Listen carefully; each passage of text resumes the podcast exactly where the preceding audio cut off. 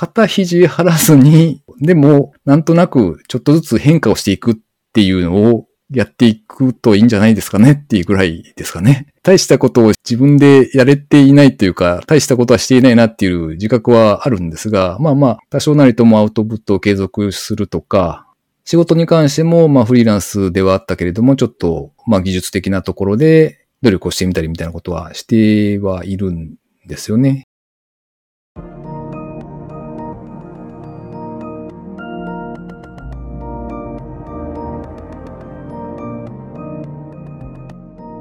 NPO 法人まちづくりエージェントサイドビーチシティのポッドキャスト番組 SB キャストです。この番組は様々なステージで地域活動、コミュニティ活動をされている皆様の活動を紹介、活動のきっかけや思いを伺うポッドキャスト番組です。進行を務めますのは、私、フリーランスとしてプログラミング、アプリ開発、講師、書籍出版などを行いながら、この NPO の理事を務める高道恵です。どうぞよろしくお願いいたします。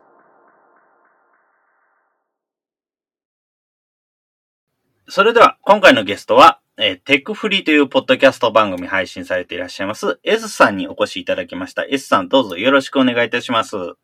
よろしくお願いします。よろしくお願いいたします。それではまず簡単にではありますが、えー、自己紹介お願いできますでしょうか？はい。えっ、ー、と、普段はですね、フリーランスのエンジニアとして、えー、まあ、プログラミングだとかの開発のお仕事をしております。S と申します。よろしくお願いします。はい。ありがとうございます。それではまず、テクフリについてということでございますが、テクフリの内容等もちょっとお伺いできますでしょうか？あ、はい、わかりました。えっ、ー、と、そうですね。まあ、いわゆるポッドキャストの番組なんですが、まあ、自分が、まあ、IT 関係というか、あとは、なんでしょうね。そういった技術的なところとか、まあ、例えばガジェットだったりとか、そういったテック系のネタみたいなことを日々、まあニュースの記事とかをチェックしている習慣があったので、まあその中で自分で気に入ったものをちょっと音声で伝えてみようかななんて思って始めたのがテックフリーという、テック系フリーランスが選ぶ最近の気になるトピックスという略してテックフリーという番組ですね。こちらを配信させてもらっております。はい。そうですね。あの、自分もいつも聞かせていただいていて、ありがとうございます。なかなか自分もフリーランスでエンジニアとは言っても、プログラミングから遠ざかっていることの方が多いので、なかなかこういうような情報を知る機会がなく、こういうような話が聞けるのは非常に助かってます。ありがとうございます。ありがとうございます。なんかこちら結構長いくやっていらっしゃると思うんですけれども。そうですね。実際、最初ってどのぐらいから3年以上前に始めてるみたいですね。今、180回超えてるので、で、週1のペースなので、確か、2018年の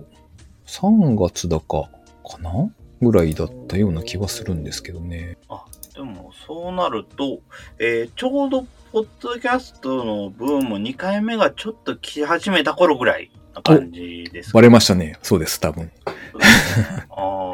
割と、そういう点ではかなり早めな、スタート、いやー、どうなんでしょう。でも、老舗のポッドキャスト番組とかって本当に4桁回とかやってるとこあるじゃないですか。なので、そういった。あれはもう第一次のブームの頃からやってらっしゃる、うん、ああ、そうかもしれないですね。もう10年とかそれぐらいの前からやってらっしゃるんで、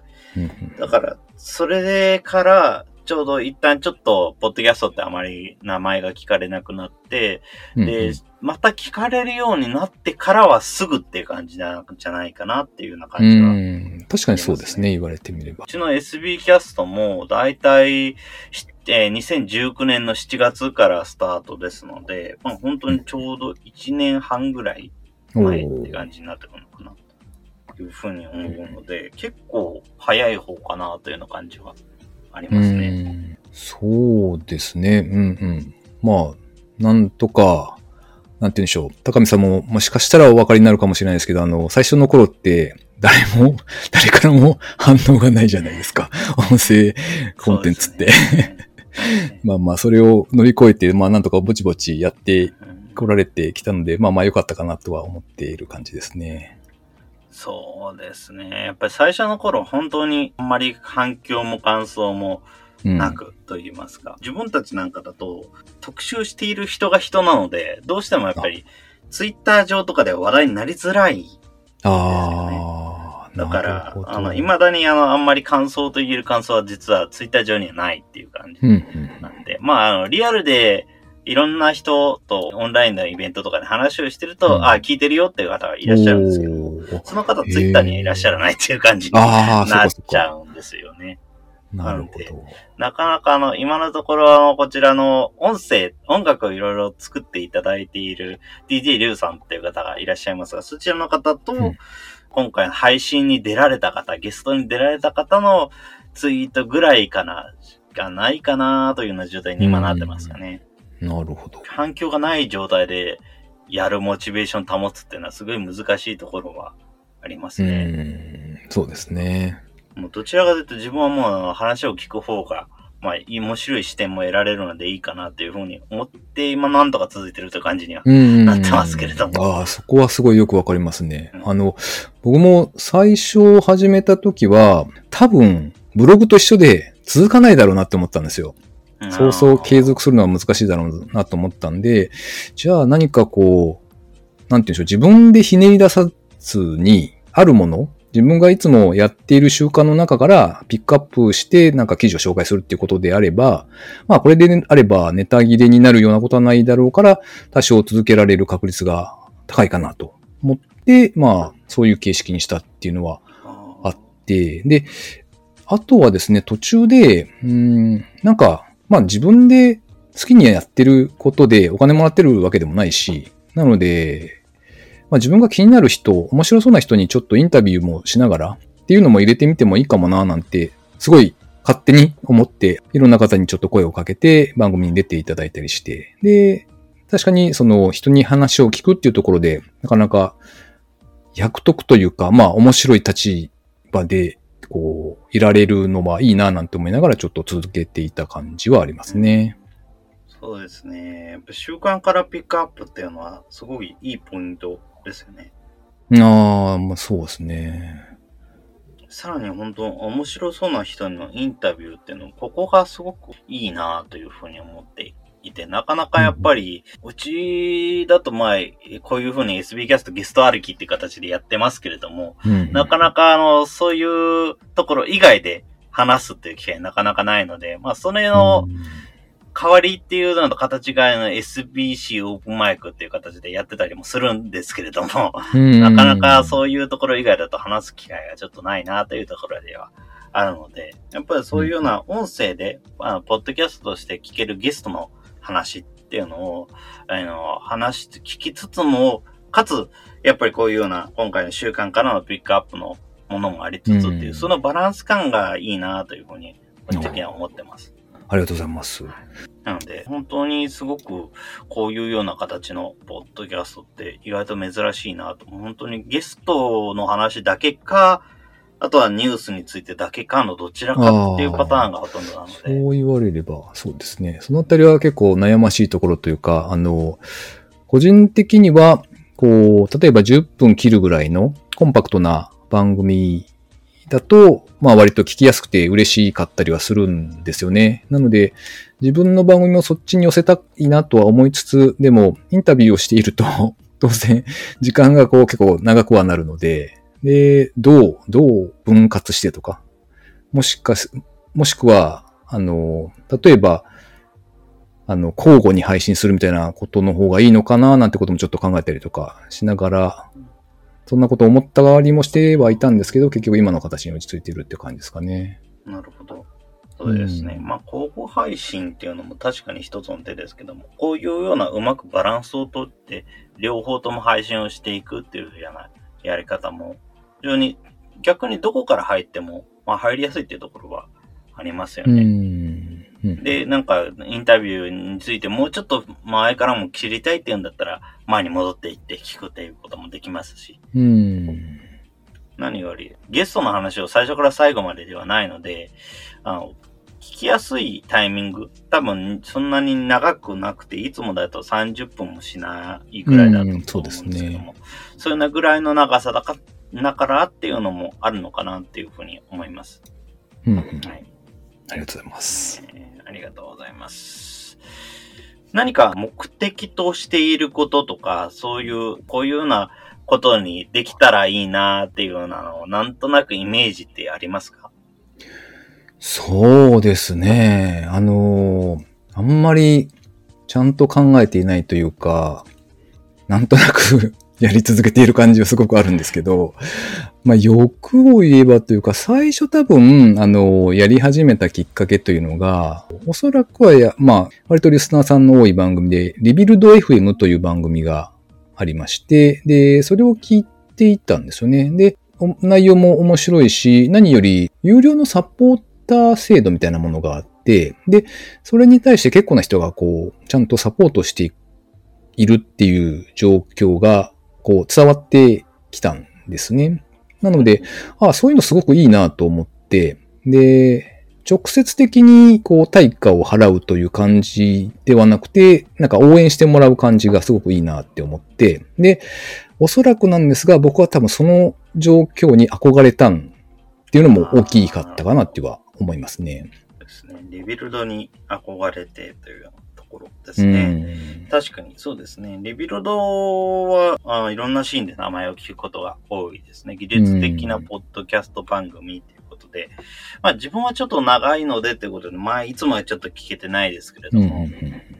あの、まあ本当にこういうような有料サポートの枠まであるっていうようなパターンのうんうん番組っていうのは非常にいいところに出るんだなというふうに思います。ですね。最近、有料サポートやっていらっしゃる、受け付けてらっしゃる番組っていうのも結構増えてきましたしね。やっそうですね。確かに確かに。ぱりこういうようなポッドキャストの収益化の方法、収益化といいますか、まあお金にする方法、お金を回す方法としては、やっぱり有料サポートって一ついいところにあるんだなというような感じはすごくしています。うん。ありがとうございます。いいはい。こちらの特にテクフリをずっと続けていて、特にどんな人に聞いてほしいなとか、そういうのって何かございますか？えーっと、そうですね。まあ、割とイメージをしているのは同じような業界というか、あの、自分がそのプログラマー、エンジニアなので、まあ似たような近い職種の方をイメージはしていたんですよね。で、まあただ自分自身がもともとは結構すごい田舎の方で、まあちょっとブロちょっとブラックな企業で、こう、辛い思いをして働いていたみたいなこともあった状況から、まあ、フリーランスのエンジニアになってみたいな流れもあったので、まあまあ、そのあたりの、いろいろ、こう、何かしら悩みを持っているような方とかにも聞いてもらえたらなっていうふうにはちょっと思ったりはして始めたっていうのはありますね。あ、そういうような視点もあったっていうのは、僕もびっくりしました。なるほど、そうですね。やっぱり、そうですね。やっぱりこういういろんなポッドキャスト、まだあの、そういうような人に話を聞けているわけではないですけれども、ややっぱり同業の人っていう視点は結構あるのかなと思って。たんですけれども、それ以外の視点っていうのはあまり聞かなかったので、まうんあ、こういうような、そうですね、何かしらのヒントに、活動のヒントとか、状況を変えるためのヒントになるような、えーうんものという感じで何か、このポッドキャストが役に立てばっていうのっていうのは結構あるっていうことですかね。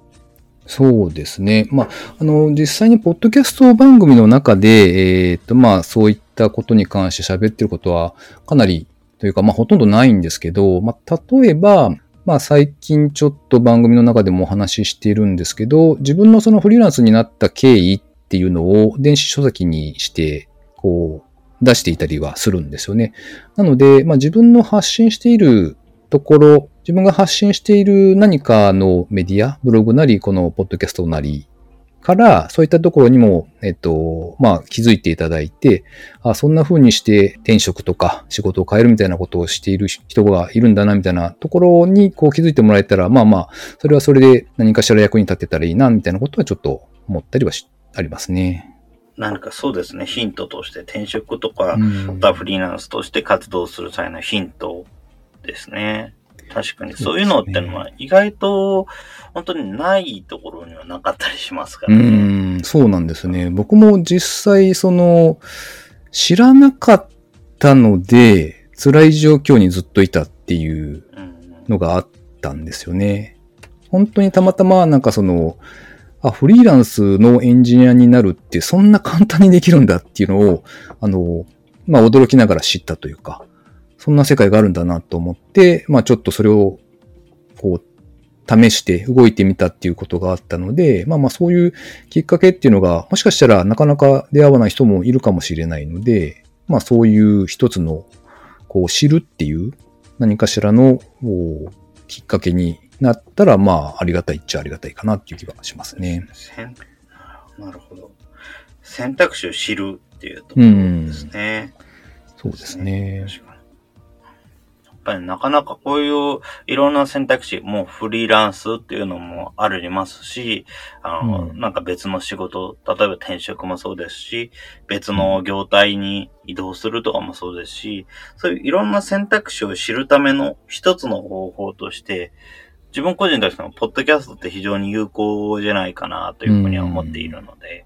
うんうんそこはそうですね、すごく共感します。はい。うんありがとう。そうですね。はい。なんか、あのもう一つ、ちょっとお伺いしたいこととして、あの、今回活動に関して、このポッドキャストテックフリーを随分、うん。えーもう、かれこれ長く長く続けてはいるわけですけれども、何かこちらで何か、あのちょっとこれをどうにかしなきゃなとか、課題に感じているとか、いうことってのは何かありますか？うーん、そうですね。やっぱり、なんだかんだ言って、結構時間はかかるよなっていうのが一番大きいですかね。まあ、全部自分で、あの、収録して、音声編集やって、えーサイトに上げてみたいなところは全部やっているんで、まあ、あの、費用とかは全然かかってないんですけど、やっぱりそれだけ自分が動く時間がかかるので、僕の場合で多分週になんだかんだ言って3時間から4時間ぐらいはかかってると思うんですよね。なので、まあそれを、うーん、効率化できるものなのかどうかちょっとわかりませんが、そのあたりが、まあ短くなるとありがたいっちゃありがたいかなっていうのは思ってはいますけどね。なるほど、確かに。そうですね。うんまあ、うちも、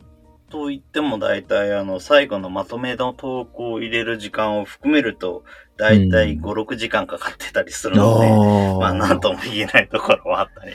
しますけれどね。何より、もうちょっと、やっぱり、えとか、あとか、そういうような言葉があるとか、うんうん同じような言い回し。例えば、これ同じこと言ってるよねっていうようなことを何度も言ってしまうとか、うんいうようなことを削ったりとか、はいはい。あ主にあのゲストさんのココメントを削るんじゃなくて自分を削るぐらいが多いんです なるほど。そういうようなこと。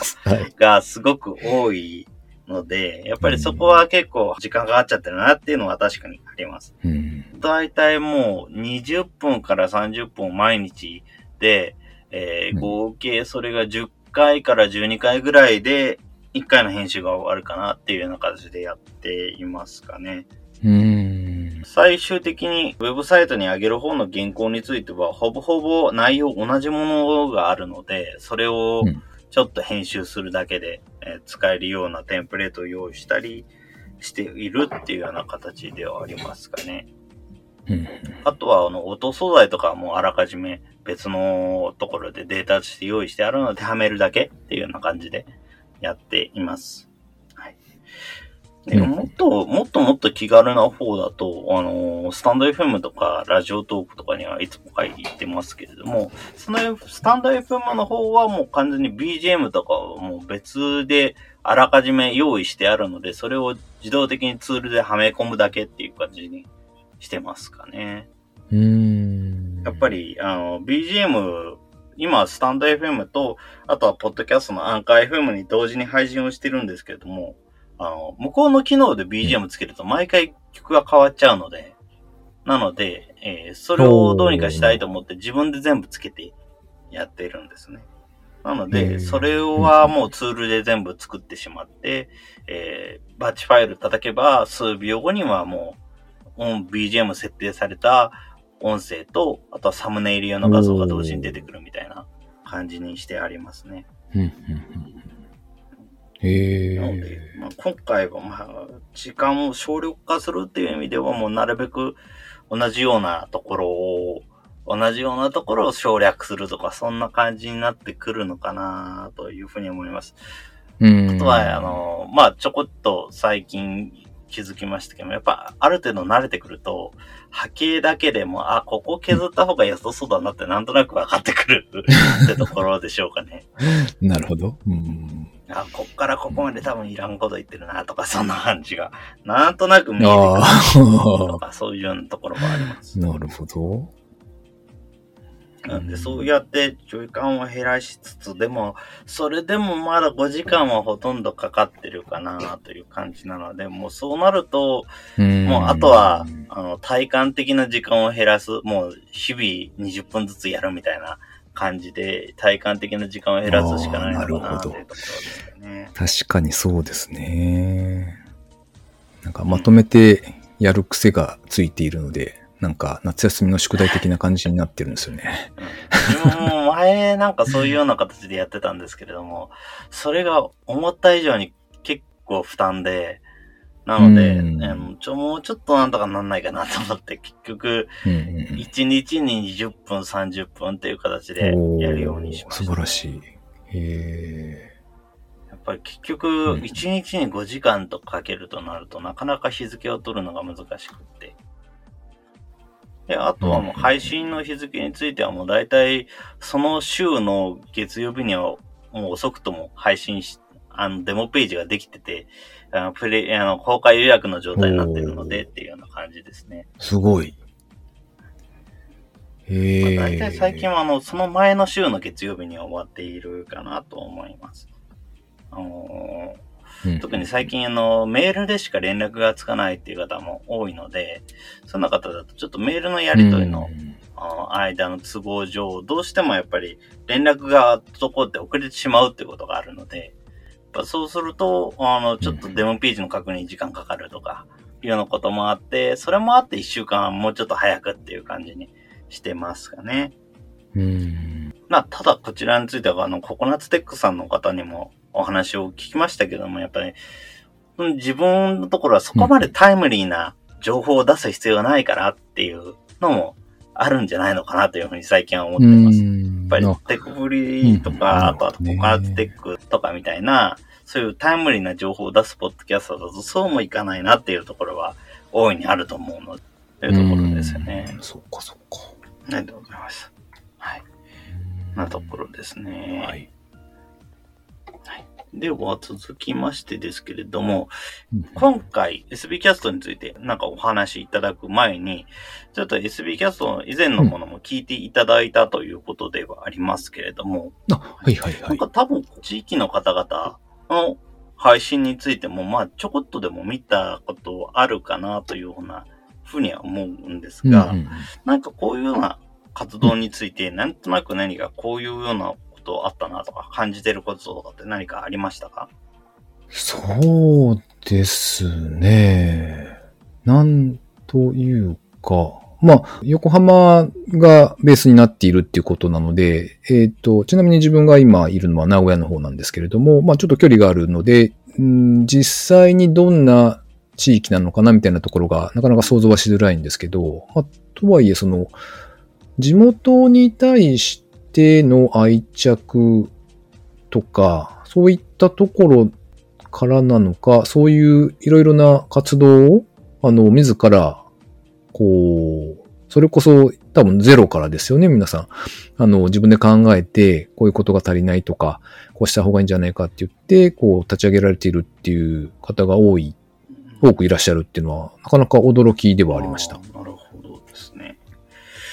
うん。なんでしょうね。個人的にというか自分の感覚だと、なんというか、あんまり地元に対しての愛着がない人間なんですよ。正直なところ。名古屋のベッドタウンみたいなところで、えー育ったというのもあって、で、まあ、なん、なんでしょうね。その、地元大好きみたいなことを全く感じないというか、っていうタイプの人間ではあるんですよ。なるほど、そうですね。まあ、でも自分も実は結構そんな形で、あまりやっぱり地元が好きだからというようなことはなくて、ただあの、ここにそれがないからやらなきゃなるまいっていうようなところです、ね、おー、なるほど。自分なんかは、あの、ちょっとラジオトークとかでちょこちょこ話してはいるのですけれども、やっぱり横須賀で仕事をしてたんですね。横浜住まいの横須賀勤務っていう形で。で、やっぱりうん。IT 勉強会というと、東ほとんど東京だったんですね。で、当時なんかは、あの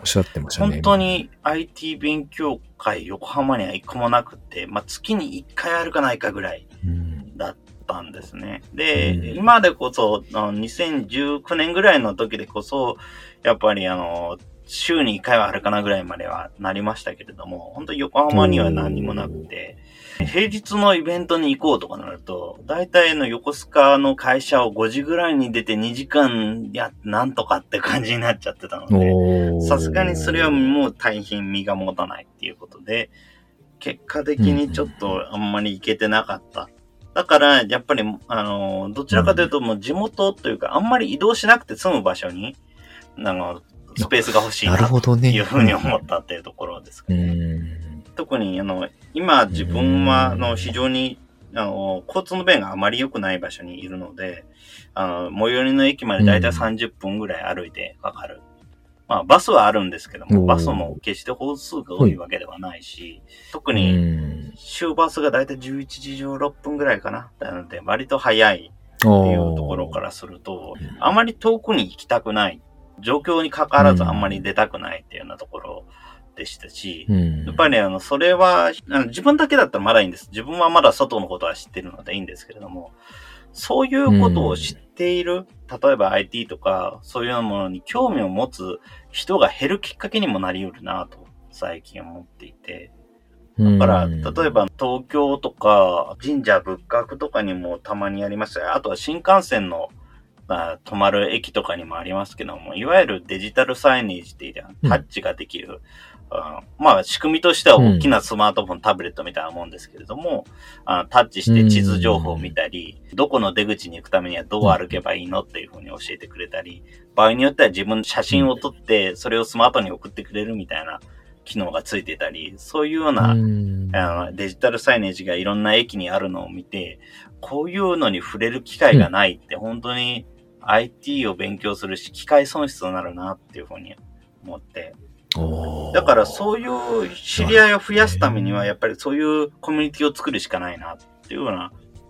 ふうに思ったっていうのがあります。でも、ただもう本当に地域コミュニティじゃ目を向けてみると、ちょっとそういうどころではなく、うん。やっぱり、え、ツツイッター使い方わかんないですとか、LINE も使い方わかんないですとかいうような人がいっぱいいらっしゃるっていう状況で、ちょっと IT コミュニティうんぬんって言ってる場合では残念ながらまだないな、というようなところで、結果的に今こういうようなことをしているっていう形なので、ぱりあまり地元愛っていう意味では、じまあ、自分もあまりないというようなところではあります。なので、うん他の団体さんの話を聞いてると、かえって地元愛の強さに驚くっていう意味では、自分もそんなところですね。うん。あへえ、なるほどね。ただやっぱりどういうところでも同じような課題持ってらっしゃる。例えば子育て支援の方々だったら、あの、やっぱりあの自治体から発信されている情報だけでは全然足りないとか、あとは、そうは言っても集まる場所がないのでどうしようもないとか、そういういろんな課題があるっていう話はいろいろ聞きますし、多分、あのそれぞれのところで課題があって、だからこそ、であの、そういうような集まりができているっていうところがあるなというのをすごく感じますね。うん。それを、そういうようなところを見てるうちに、特に今、ここ最近は、やっぱりこういうような状況であんまり外に出づらいっていうのもありますし、まあせっかくならば遠くの人にも話を聞こうというふうなこともあるし、ということで、なるべくあの遠方の関東県外の方々をお呼びしてお話をするっていう機会も増えたんですけれども、そうするとな逆に。あれ、横浜ってなんでこうなの？とか、そういうようなこともなんとなく分かってくる、見えてくるっていうのがあって、だからそういうのもあって、なるべく、あの、今は横浜を見つつも横浜以外を見た方がいいのかなっていうふうな、ふうに思って、今は、あえて、ああまり横浜に関わらない、こ横浜にこだわらないうん声の書き方を今しているというところにはなりますね。うーん、なるほど。確かにあれですよね、その、こう、機械損失というか、こう、知らなかったことを知るというか、そのためにこう、人とのつながりって結構やっぱり大きいなっていうのはあるので、そこをこう、開拓しているというか、広げていっていらっしゃるっていうのは、ああ、そうか、すごいなと思って今ちょっとお聞きしてました。なかなかめんどくさいじゃないですか。動くというかね。いろいろと話してみると、やっぱり自分が居心地がいい場所って、あれ本当に IT コミュニティかなっていうふうに思ったっていうのもありますね。自分としてはフリーランスでプログラミングやってるとは言っても、本当にそんなにプログラミングの仕事を受けてやってるっていうわけでもないですし、サイドビーチシティのツールを作るとかであっても、別にそこまで高度なテクノロジーを必要とするわけでもないですし、そういうような場でいると、うん。やっぱり本職の方が本業でやっているような業務の話を聞くっていうのをより、どちらかというと、こういうソフトあるんだよ、こういうアプリあるんだよ、こういう付け方できるんだよとか、そういう話をしたいっ。て思うと、それは IT コミュニティじゃないんじゃないのかなっていうふうに最近思っていて。なるほど。なので、そういうことを話すのであれば、もっともっと地域の方と関わって、そういうコミュニティを作った方が、むしろ話は合うんじゃないのかなと、うん最近思っていて。それで、こういうようなことをやっているっていうのもありますね。うん。では、次のお話、質問という形でございますけれども、これを聞いている人に、IT とどのように関わってほしいなどございますでしょうか？うん。なんでしょうね。あの、こう、日頃ニュースとかをウォッチしていて思うのは、割とまだまだこう、未来を、お、未来すげえみたいな。あの、例えば、さ最近で言えば自動車の自動運転化だったりだとか、まあロボットだったりとか、あのあたりのその技術の革新っていうのが、なんというか、あまだまだすごい動いているというのがよく感じられるというか、ので、まあそのあたりを、なんて言うんでしょう。こう、今こんな動きがあるんだなっていうのを、うん、知るきっかけになると良いのかななんてことはちょっと思いますかね。動き、技術の革新の動きとかそういうのを知知るきっかけにうん。ですね。そうですね。確かにそうですね。なんか、うん、直近で自分の経験なんかで言うと、まあ、例えば、オキュラスという Facebook が出している VR のゴーグルを、まあ、実際に自分で購入して、で、まあ、存在は知ってたんですけど、実際に触ってみた時の、その、あ、こんなに、なんて言うんでしょうね、その気持ちいい道具なんだって思ったんですよ。で、そういった、その、まあ、知るというところから実際に触れるというところは、まあ、ちょっとハードルはあるかもしれないんですけど、まあ、そういうことを、こう、知っていくと、なんというか、世の中が動いている感じ例えばその VR ゴーグルにしろ、おそらくまだまだ普及はしていなくて、ほんの少しの人たちがちょっと楽しんでる程度だとは思うんですけど、まあ、とはいえ、おそらくですけど、マイコンと呼ばれていたものがだんだんと世の中に浸透していって、ビジネス上に普及していって、で、世の中が変わっていくというか、まあ、いわゆる IT みたいなものが普通に今使われているので、まあ、この流れもやはり VR だとか AR だとか、そういったものが実際の世界に侵食してくるっていうのは、そんなに遠いことではないな、なんてことも思ったりするんで、まあ、そういうなんて言うんでしょうね。こう、知ることと、それからそれに対して、こう、あ、じゃあこうなるかもしれないな、みたいな、こう、想像していく、みたいなところも、こう、楽しめると面白いのかな、なんていうのはちょっと思いますかね。その世の中が動いている感じっていう言葉はすごい、そうですね。なんかすごいいいなと思います。うんなんか本当にやっぱり技術、思ったほど早いわけではないけれども確実に動いています。うやん。っぱりこうなるかもっていうのを想像できるようになるっていうのは、すごく大事な視点だと思います。やっぱり、そうですね、触れるのに行くまでのハードルも若干下がっていくというよりは、ね。やっぱりハードルを飛びやすくなるっていうような感覚がすごくあると思うので、やっぱりそこは必要だなというふうに思います。特にやっぱり最近ちょっと思ってるのは情報科学コミュニケーションっていうような概念ですかね、思っていて、やっぱりあの、どんなものでも、やっぱり、万人が知らなきゃいけないこととか、万人が知ってると便利なこととか、あとはそれこそ本当に、プログラミングの奥深いところみたいに、専門職の人だけとか、その道を志す人だけが知ってりゃいいこととか、そういう3段階があるのかなと思ってて、ただ、そういうような人のための、専門職の人たちのための文章だとやっぱり読めないので、そうでない人たちが、そういう知っておかなきゃいけないこと、知っておいた方がいいことを知るための情報発信っていうのもしなきゃいけないなというふうに個人的には思っているので、それがやっぱり情報科学コミュニケーションという形で必要になるのかなというふうには思っていますので、やっぱりそういうようなことを、そういうようなきっかけになるような情報をやったり、こういうテクフリーであったりで発信をしていくっていうことはすごく重要になるし、それを受け取っていくことっていうのもすごく地域の方々にとって重要になっていくのかなっていうふうなのをね、すごく思いますね。うん。なので、そうですね。やっぱりこういうような情報化コミュニケーションの入り口として、こういうテクフリーとか、あとは、そうですね、あの、いろんな、こういうプログラミング系、テクノロジー系のメディアとかを見ていただけるといいですね。うん。そうですね。ありがとうございます。はい。それでは続きましてですけれども、今後、インターネットでテクフリの情報を活動を知るには、まあ、どのようにすればよいでしょうかというのも何も、まあ、テクフリのサイトを見て、テクフリのポッドキャスト聞いてっていう話になってくるんですけれども、それ以外には何か、ここ見ると最新の情報があるよとか何かございますか？そうですね。まあ、ツイッターをやっている。まあ、あんまり大して活用ができているかというと怪しいんですけれども、まあ、ちょいちょいつぶやいたりはしているので、そのあたり、まあ、例えばフォローしていただくとかっていうことをしていただけると嬉しいかなとは思いますね。ありがとうございます。はいそうですね。ツイッター見ていただければいいなというふうに思います。うんありがとうございます。はい。それでは、最後という形にはございますが、はいテクフリの活動のキーワードとなるような何か、何かございますでしょうか？うーん、キーワードですよね。これ悩ましいところですけど、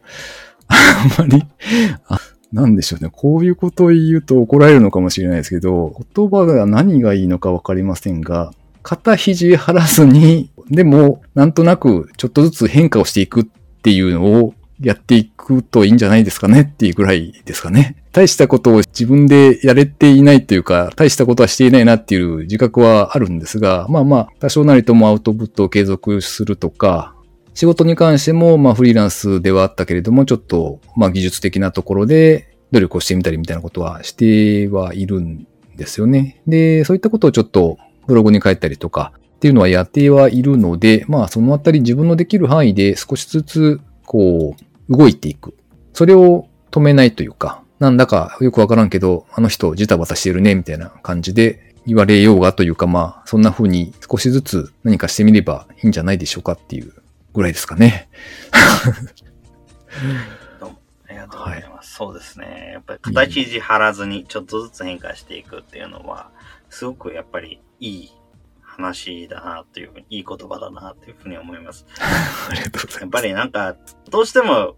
特にあんまり詳しくない分野、あんまり知らない分野とかになると、どうしても肩肘張ってしまうとは思うので、うん。やっぱりそういうようなところまで力を入れずに、あなんとなくでも、まあこういうものあるんだなとか、こういう、あこういうことできるようになったんだなとか、そういうのを知ってもらうところから始めていくっていうのは、すごいいいなというふうに思います。うん、そうですね。多分、こういう、そういう半歩先を見る感じでしては、すごく自分もテコフリーの話を聞いていて、半歩先を見るための道しるべとしてすごくいいなというふうに思いますので、やっぱりそういうようなところからまずは聞いていただけると非常に嬉しいなというのは自分も思いますね。ああありがとうございます。なんか、あれなんですね。その、どう、うんと、まあ、例えばこう、キャリアみたいなことを考えるときってあるじゃないですか。例えば、このままフリーランスでいいのかなとか、正社員に戻った方がいいんじゃねえかとか、いろいろ悩んだりというか、まあまあ、あんまり悩んだりしないたちではあるんですけど、まあそういうことを考えたりはするんですけど、多分、その、何かしら変化をし続けることっていうのを楽しんでいると、何かこう、そのうちいいことがやってくるというか、まあ、いよい方向に展開するんじゃないのかななんてこう、ちょっとぼんやり思いながらいろいろやってる感じですね。っていうのと、あとは、先ほどのそのテクフリをなんでやってんのみたいなところにつながってくるんですけど、一つはそのさっき言った、まあ応援してもらえる人になれたらいいなっていうのと、あとはもう一つが、あの、あれなんですよね。例えばこのテクフリを聞いてくださる方がすごく増えたりしたら、自分自身が一つのメディアみたいな形になるじゃないですか。こう、発信力を強めていく。で、自分自身がまあ、フリーランスという立場であるっていうのも大きく影響してるかもしれないですけど、その周りに対する影響力を少しずつ増やしていくっていうのはやっていかないとなっていうのはだいぶ前から思っているんですよね。で、まあその一環としても、ポッドキャストであったりとか、ブログであったりとかっていう感じなんですけど、で、それができるようになれば、例えば自分の周りにこう、すごい頑張ってる、ちょっと個人でソフトウェアを開発しているような方がいたりとか、何かしたらこう新しい製品を作ったんだ、みたいな方がいらっしゃれば、そういう方たちに、あ、もしよかったら自分のところで宣伝してみない？みたいな、そういうふうにこう、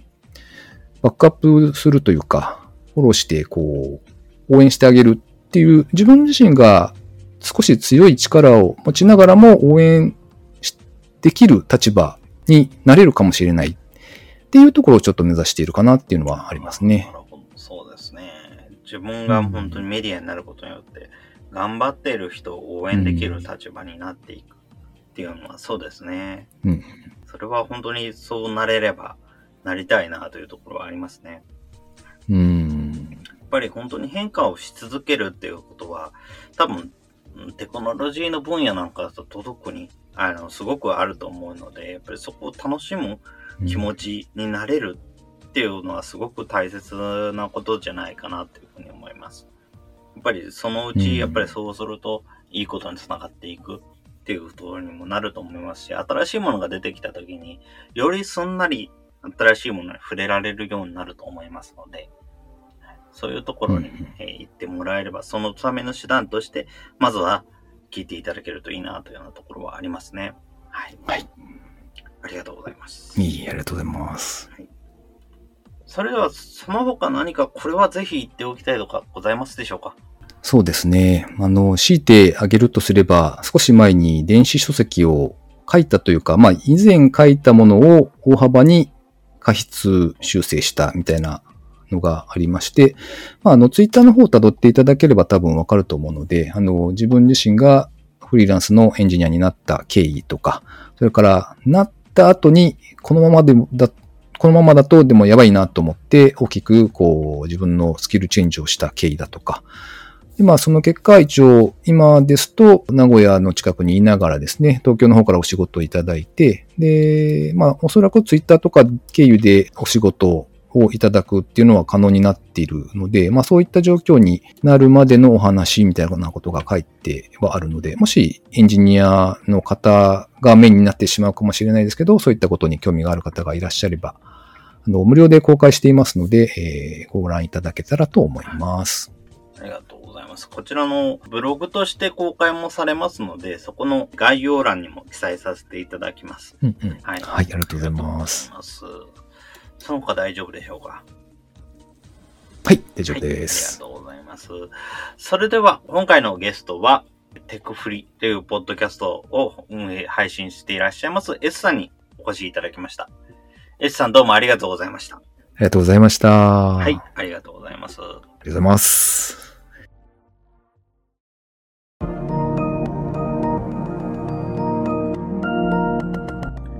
今回は、テック系フリーランスが選ぶ最近の気になるトピックス。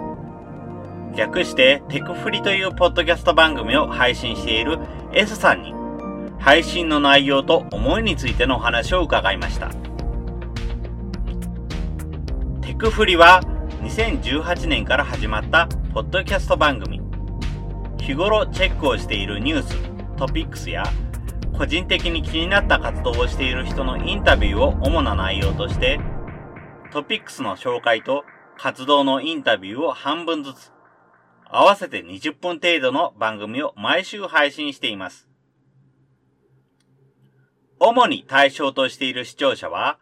プログラマ、エンジニアの方々、またはフリーランスという仕事の仕方に興味関心がある方、知らなかったので、フリーランスという選択肢を選べなかった。という過去を持つ S さん。会社の仕事の仕方に違和感を感じたときに、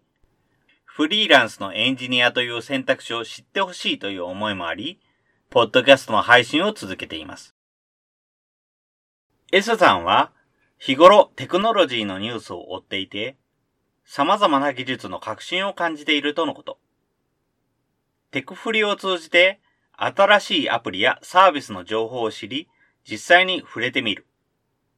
そして今こんな動きがあるんだなということを知る。知ることと、それをきっかけにこうなるかもしれないなと未来を想像してみること。世の中が動いている様子を体感し、楽しんでほしいと S さんは言います。S さんの活動のキーワードは、肩肘張らずに、でもなんとなく、ちょっとずつ変化をしていく。自分ができる範囲で少しずつ動いていく。そしてそれを止めない。なんだかよくわからないけど、あの人ジタバタしているよね。と言われる感じで、少しずつ何かしてみるといいのではないか。何かしら変化をし続ける。それを楽しんでいると、そのうちに良いことがやってくるのではないか。良い方向に展開するのではないか。自分なりの変化をし続けること。そのためのきっかけとして、テクフリをはじめ、自分と異なる分野のポッドキャストを聞くということ。始めてみませんか？最後に感想の受付ですが、このポッドキャストの感想は、Twitter や Facebook などで受付しております。ハッシュタグ sbcast045 アルファベットで sbcast 数字の045で投稿いただけると幸いです。それらが使えないという方は、まちづくりエージェントサイドビーチシティサイトのお問い合わせフォームなどからご連絡ください。今後もこの番組では様々なステージで地域活動、コミュニティ活動をされている皆様の活動を紹介していきたいと思います。それぞれの視聴環境にて、ポッドキャストの購読、ないし、チャンネル登録などをして次をお待ちいただければと思います。それでは今回の SB キャストを終了します。お聴きいただきましてありがとうございました。